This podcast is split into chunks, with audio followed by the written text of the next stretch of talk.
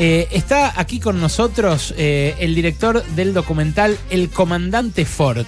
El Comandante Ford se estrenó el 25 de enero. Este año se cumple una década del fallecimiento de Ricky Ford. Eh, es increíble, pero ya pasaron 10 años desde el momento en el que, con solo 45 años, aquejado por un montón de enfermedades y, y por su propia personalidad, moría este heredero multimillonario, excéntrico, que además había dedicado la última parte de su vida a comprar fama. Y, y- y vaya si la compró y vaya si lo logró. Patricio Álvarez Casado es el director del documental. Gracias por venir, Patricio. Hola, buenas tardes, gracias por invitarme. Le, le- le decía, le decía fuera de aire, no te esperabas una nota en este programa, ¿no? Un poco que me sorprendió, pero, pero ahora, ahora que me contaste por qué me llamaste, lo entendí. Nosotros con Wall vimos el documental. ¿En, dónde, en, dónde- en qué plataforma está? En Star Plus. En Star Plus. Sí. Eh, Wall me hinchaba, me decía, véanlo, véanlo, boludo. Y Le digo, pero yo no sé nada de Ford. Yo tampoco sabía nada. Claro, y eso es lo que hizo que me gustara.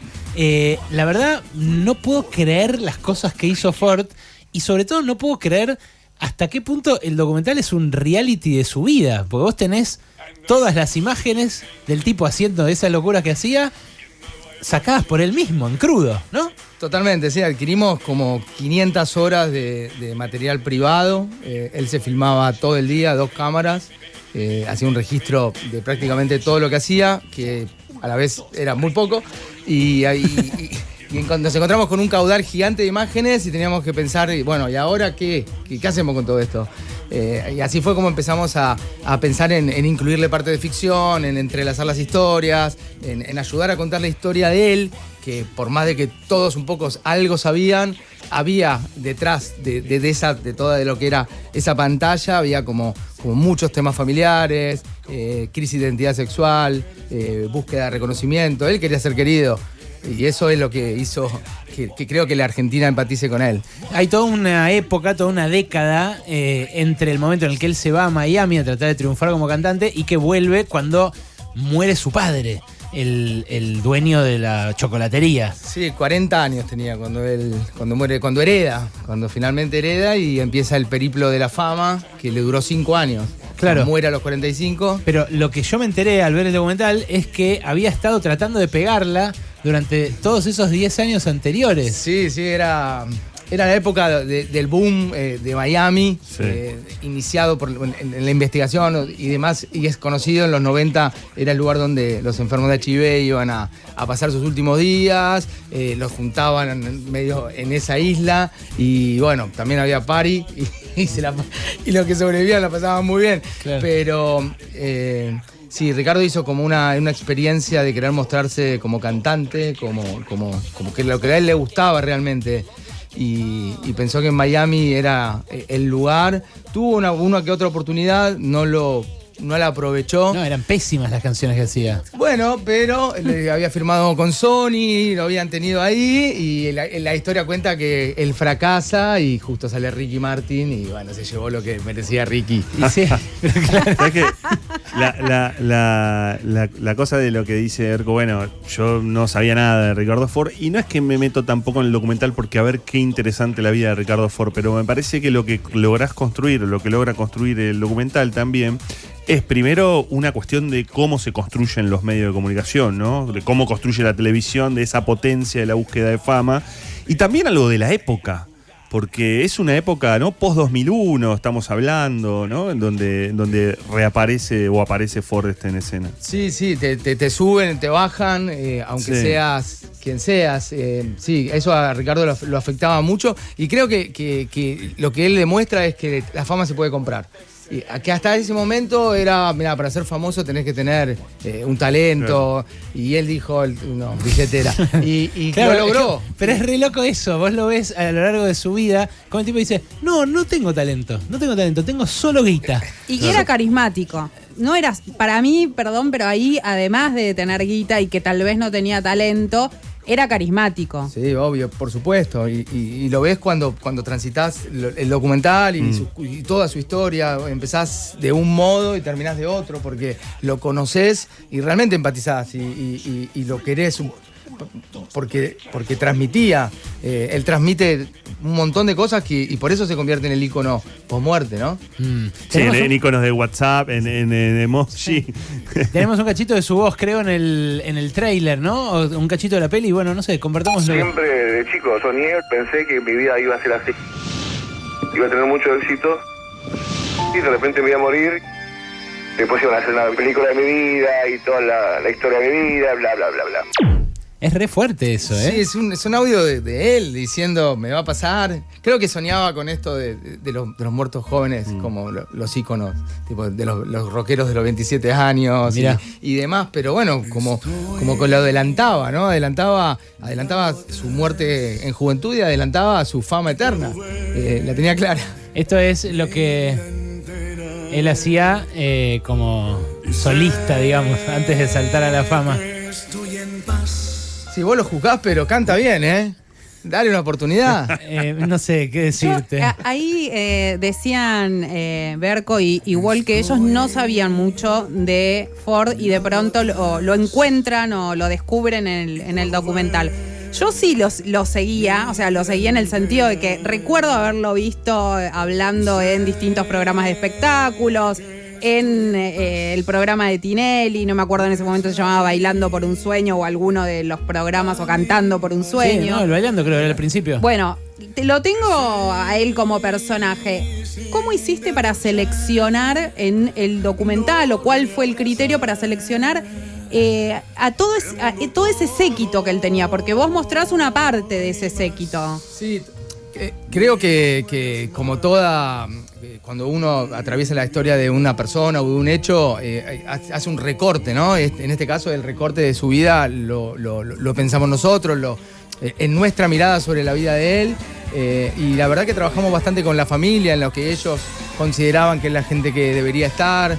Hubo como, como, como, como una investigación bastante grande, entrevistamos a 200 personas, tomamos miles de testimonios y después elegimos en un guion de intención cómo tratar de contar la historia, porque eh, es una historia de un personaje complejo, aunque, aunque parezca que no, por todo lo que, que atraviesa, por todo la- lo que hay detrás de lo que se conoce, y a la hora de, de seleccionar a las personas que participaban, eh, fuimos, fuimos a lo humano, a quienes lo, podían hablar de él o lo conocieron realmente en, en sus carencias y, y en la parte humana más que en la parte mediática. ¿Cómo se llamaban los eh, el séquito ese? Los gatos. Los Los, gatos. los gatos. Eh, y lo loco. Hay uno que le dice, este flashea G.I. Joe. Meto a uno Sí, que, es genial. que quiere organizar. Ah, pues tenía como un equipo de seguridad de, de- de un presidente y iba a Mar del Plata Claro. a actuar en una obra de teatro. Entonces era como, como era un Caía poco en, una limo, excesivo. caía en una limo con motos Sí, sí. atrás y adelante, Sí, ¿viste? sí, tipo sí, primer ministro de país europeo. Totalmente. Y, o sea, nada, creo que eh, eh, ellos mismos, la seguridad, lo cuentan que siente que le da un prestigio, un, un- un- revisaba la casa a ver si había micrófonos cuando entraba a Mar del Plata. Bueno, uno de los de seguridad de él, después se hizo famoso el, el de seguridad, fue un personaje en sí mismo en uno de estos programas de Tinelli. Yo creo que es como generar esta fábula, ¿no? Como generar esta ficción de, de una vida que, que- que- que fue una especie de, trabajo en su vida, que hoy lo vemos todo el tiempo y que, y que fue un pionero, digo, en ese aspecto, ¿no? Del reality, de hacer un show en YouTube, en postear cosas. Eh, creo que hoy con- en la retrospectiva podemos darnos cuenta de, de que sí aportó al, al entretenimiento, ¿no? Y a, y y y las redes. Y lo dejó todo, dejó la vida, literal. Sí, está Eh, eh, esa- ese tormento de querer eh, hacerse cosas en el cuerpo todo el tiempo eh, fue lo que lo llevó a la muerte, ¿no? Y de alguna manera, sí, sí, sí. Además de las operaciones estéticas en sí misma, también búsqueda tenía. de perfección, ¿no? Sí, también tenía problemas de salud, de columna, rodilla, digamos, también mucho entrenamiento, gimnasio. Pero hay una búsqueda ahí que, que, que, bueno, es un poco también propia de la época. eh, y, y hay una búsqueda de la perfección a un nivel de, de de- de otro planeta, digamos. Y, Claro, un narcisismo nun- nun- fomentado por las redes también, quizás. Sí, es- yo creo que sí, sí, no tanto las redes, No, que claro, en no en esa el caso de época, él, pero que sí ahora- la ahora sí que- televisión y sí, que, ¿te acuerdas cuando salió el HD, por ejemplo, que tenía que tener, no sé, algo diferente y iba y se lo hacía así?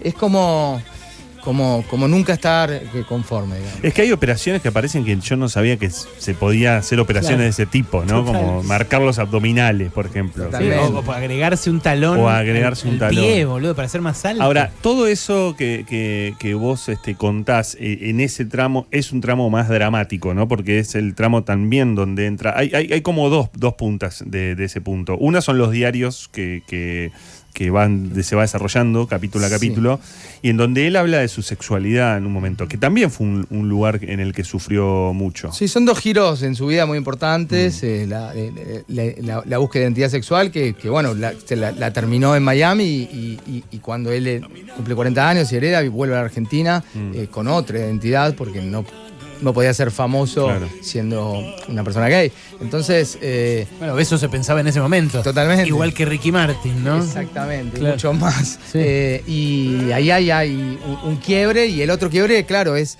es sobre el final de, de su vida, donde eh, hay entradas y salidas constantes a clínicas por distintas operaciones y en el medio mucho dolor. Imagínate que son operaciones jodidas de espalda, eh, tenés que tomar mucho analgésico y, y la verdad que tu vida se transforma eh, un poco en un calvario. Él de- en una parte decía que lo único que lo calmaba era el champagne. Sí, champagne. Eh, es, es una cosa increíble que eh, la, la imagen está todo el tiempo presente en el docu. Porque vos tenés tan, se ve, tenés tal acervo de imágenes de él que cuando hablan los entrevistados, todo lo ilustra el propio Ricky Ford haciendo algo. Sí, era como, no podíamos perder ni un segundo mostrando a otra persona que hable que no sea él, porque la verdad que es magnético también, te quedás, lo mirás y, te magnetiza, te congela, y por eso los testimonios son todos en off, digamos, porque la verdad que ver a un entrevistado, a una persona que da testimonio, o a él, y bueno, te quedás con él, porque es su historia. Y lo que vos decís, Ale, al final de, su vida, eh, cómo él mismo eh, eh, cambia la forma de hablar, eh, cambia- eh, es como que entra como en una especie de, de viaje final donde se permite ser él, donde, donde lo ves todo pelado y hablando como de una manera distinta. Con su y- compañero de vida, ¿no? Con su compañero, También. con Gustavo, sí. Y, y es como, bueno, cómo, cómo logró ser él quizás en el final de su vida. Mm. Cuando uno los ve al final a los hijos en el docu, que los entrevistaron ustedes, ¿no? Eh, ¿Vos a él lo habías conocido en vida? No, no. Mirá, Para o sea, tu primer contacto en el mundo Ford es cuando compras los derechos de sus imágenes para hacer el docu. Totalmente, sí, sí. Ahí empezamos a, a- nada, a investigar y a, y a so- y a flashear, porque Claro. la verdad que era una de esas personas para, para hacer un documental que te daba un abanico inmenso de posibilidades. Bueno, cuando los entrevistás a los hijos, eh, Felipe y Marta, ¿no? Eh, Marta como la madre. Marta Claro. Ford. eh, ahí se ve eh, como un- una especie de rapto de lucidez entre tanta locura eh, en, la- en lo que dicen los chicos. Pero después uno ve cómo siguió la historia y que ahora cuando cumplieron 18 años se suicida el que era la pareja de Ricky en ese momento y todo se convierte en bastante más oscuro y turbio, ¿no? Bueno, sí, son, son. Eh, Eso es una parte que nosotros no quisimos eh, meternos, digamos, ni tocar, porque la verdad que hay 20.000 medios que lo hacen y que dan su opinión. Claro. Eh, para nosotros trabajar con, con Gustavo fue un placer. El tipo se mostró, se mostró muy amable, se mostró entusiasmado. eh, la verdad que se quebraba todo el tiempo hablando, hablando de Ricardo. Fue un gran amor para él y lo seguía teniendo, lo seguía teniendo todo el tiempo en recuerdo. ¿Cuándo lo entrevistaste vos? y no solo lo entrevistamos, sino que eh, filmamos con él, lo tuvimos en un set eh, y él, él ya estaba enfermo y lo tuvimos en un set y nada, un par de horas trabajando. Fue en el 2021, ¿no? En el 2021 a fin de año. Mira, y el año pasado él se, se mata. Sí, sí. Impresionante. Sí. Impresionante. La, la familia, ¿cómo reaccionó el resto de la familia? Los, los otros herederos y. Bueno, no sé. Bueno, ahí la está el hermano ahí, ¿no? ¿El hermano está en el documental? Sí. ¿O Sí, es- sí, Sí, está. Sí, sí, hay un hermano, eh, Eduardo. eh, bueno, la verdad que no, no, debería preguntarle a ellos. Yo no, no, no sé cómo Ah, no- no porque fue todo posterior. Nosotros hicimos este trabajo, este recorte, este documental y, y- y trabajamos muy, muy bien con la familia, pero, pero bueno, no tenemos ese vínculo. Claro, bueno, eso da más libertad también, porque yo me imagino que toda esa imagen él la tenía para hacer un- una biografía autorizada. Lo escuchamos recién. Claro. Van a hacer la película de mi vida, la historia de Sí, mi sí, vida. sí. De hecho, la primera escena, la primera escena es eh, como que le dan un papel papel. Para que No- lea. Yo no sé de, de dónde salen esos, esas primeras escenas donde él se sienta en un- como en un, un taburete para que lea y dice, no, esto lo voy a decir yo. Bueno, una vez que adquirimos eh, los derechos Sí. y empezamos a investigar, eh, apareció este diario íntimo. Sí. Y bueno, fue, fue, hay que usarlo. hay que leer esto. Y ahí, uy. Tranquilo, ahí te traen un vasito de agua. Ahí te traen un vasito de agua para Patricio. Qué, qué bien que te salió el Ricky Ford, Wally. Y, eh, Viste que yo sé. Vas a hacer esa Mostaza Merlo. imitar, a ver, sí, que sí, Mostaza. Merlo lo llame a Ricky Ford, por favor. Ah, Ricardo, escúchame, vení. Te voy a contar una cosa, vení, te voy a contar una, una, una cosa. ¿Qué pasa, Mostaza? ¿Qué- Escúchame, estoy, estoy acá con los gatos y estamos muy bien acá. Son igual, Hasta que boludo. venga Patricio. ¿no? Y después lo podemos llamar a Abelardo. Pará, vení, vení, vení, Patricio, vení, Patricio, vení, sentate. Sentate, tranquilo. Que no- yo le decía a los jugadores, agarré a todo. Ahí está, te hicieron el aguante Bilardo y Mostaza Merlo. No, eh, en serio, es, eh, esa primera escena es muy impactante porque él eh, aparece leyendo como un libreto de la que va a ser la, la Sí, biografía sí, de sí. su vida y dice, no, yo no digo esto, voy a decir lo que quiera yo. Yo digo lo que yo quiera. porque yo pagué, ¿no? Como esa idea. Es mi serie. Sí, increíble. Quisiera retratarlo un poco como, como hubiese sido él hoy. Claro. Con esta técnica que hicimos de deepfake, de cambiarle la cara y todo, era como, bueno, ¿qué hubiese hecho Ricardo hoy con su serie?